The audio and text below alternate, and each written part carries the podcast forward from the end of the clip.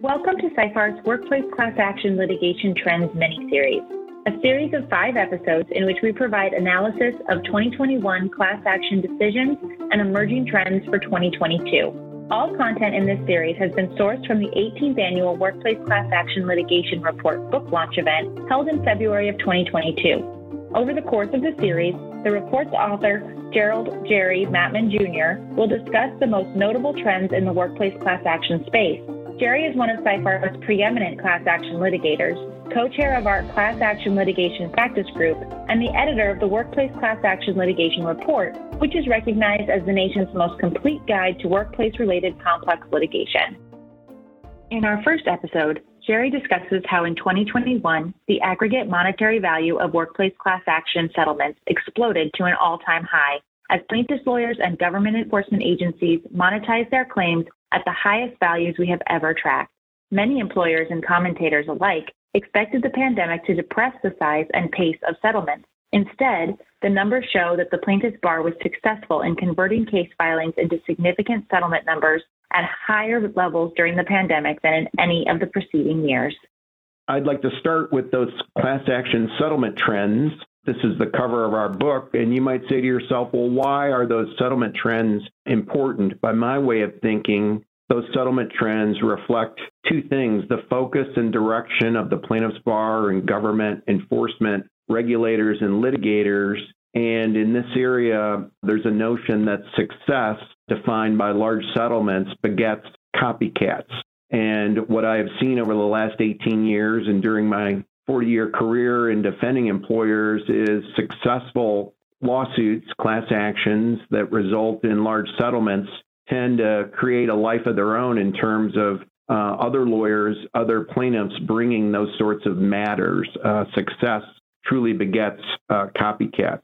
So, by their very nature, these large settlements tend to impact courtrooms, judges, plaintiffs' lawyers, plaintiffs' governmental regulators. And the way in which we try to distill trends in this area uh, is to look at five categories of workplace litigation, and those are employment discrimination, wage and hour, ERISA, government enforcement lawsuits, and a fifth category, kind of miscellaneous statutory claims based on laws that impact the workplace outside of those four other categories. And so, what did 2021 show? Well, the settlement numbers were uh, off the charts. They were the largest they've ever been in the 18 years that we've tracked them.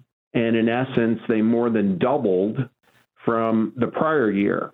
And uh, this was all the more remarkable by my way of thinking because it was against the backdrop of the pandemic. And certainly when the pandemic started, there was a lot of commentary uh, by economists that cash is king and the companies would hoard cash and cut expenses and not spend much money. Well, the exact reverse happened in terms of the payouts, in terms of the litigation that was out there. And so, measured by those top 10 settlements, we had the most success uh, by the plaintiffs' bar and government enforcement uh, litigators than we had ever seen before. So, certainly, if success begets copycats, what does this mean for employers in 2022? Well, I think you're going to see a lot of plaintiffs' lawyers, government enforcement litigators uh, taking heed of those numbers and bringing similar cases and prosecuting similar theories in the hopes of pulling down similar recoveries. And so if you peel the onion skin back and look at the actual areas, those five particular areas, and the top 10 settlements in each area, what you see is that in two areas, wage and hour and ERISA, those top 10 settlements more than doubled as compared to the year before. Then, when it comes to settlements for statutory claims, there was a tenfold increase. Conversely, in the employment discrimination area and government enforcement litigation, uh, those claims, when measured by those top 10 settlements, were slightly down. So, certainly a gung ho environment for the plaintiff's bar, certainly in the wage and hour, ERISA, and statutory workplace class action uh, areas heading into 2022. So if you look behind the numbers, uh, I think my personal opinion, having defended companies throughout the United States distilling these trends and reading all the settlements and all the decisions is the number one threat for employers in this day and age is basically how they pay workers. And that generates the most cases. And certainly in 2021, uh, the settlements were double the year before. This chart shows um, settlements um, going back for the last seven years. And basically, what you see is about a half a billion dollars per year on average, 537.43 million to be exact, where uh, employers have been paying out in these top 10 settlements in the wage and hour area. Cumulatively, over the last seven years, it tops 3.25 billion. So clearly, this is an area where corporate compliance is important. This is an area where the plaintiff's bar is looking on a constant basis And if uh, an employer is going to spend a dollar on risk management on the theory that corporate compliance dollars are well spent and certainly better than uh, a dollar spent on defending litigation, my advice is this is the area where that dollar ought to be spent and where corporate compliance uh, efforts um, have the greatest potential for a payoff in terms of these numbers. If we look at uh, statutory uh, class action claims, you see they went from about a quarter of a billion to 1.67 billion uh, over the last year. This is where we had the most growth in any particular area. And this is where we're seeing what I call a migration of very skilled plaintiffs' class action lawyers into this area where the legal talent um, is uh, indicative of very aggressive expert lawyers who know how to litigate these cases. One area uh, contributing these numbers were sex abuse lawsuits brought against hospitals, universities that uh, spike settlements, uh, for instance, against University of Southern California for $852 million, against Columbia University for $71 million.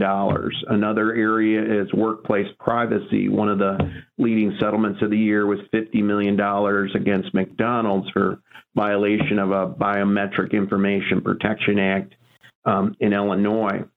Uh, one of the areas of concern for employers ought to be other uh, states passing similar laws that would create additional causes of action. And in 2022, these workplace privacy uh, cases now will be emboldened in New York, uh, Maryland, and Kentucky, where those biometric information protection acts have been passed based on the model that started in Illinois that have generated huge amounts of settlements. So I think in 2022, employers can expect to see more creative lawyering by the plaintiffs uh, bar for these sorts of claims to be litigated and brought because this has grabbed the attention both of plaintiffs bar and of litigants in terms of the money uh, that was made in this particular area uh, over the past year.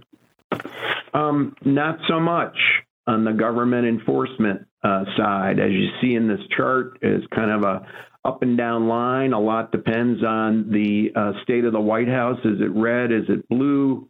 Uh, and who is in charge? And I think that as Paige had related, um, administrations don't turn on a dime, and it takes a while for their uh, policy makers and their enforcement folks to get uh, ensconced in positions of power in um, and have an opportunity to influence what is going on. And so, uh, at least at the Department of Labor and the EEOC, settlements were down this year. Uh, I expect those to go up in 2022 just because now the Biden administration has more of a grip and more of a control over those agencies, and certainly the leadership of those agencies are more aligned with the pro worker, pro union um, viewpoints of the Biden administration. And inevitably, I think you're going to see more aggressive cases, uh, more pushes for litigation, which um, inevitably will result in uh, settlements.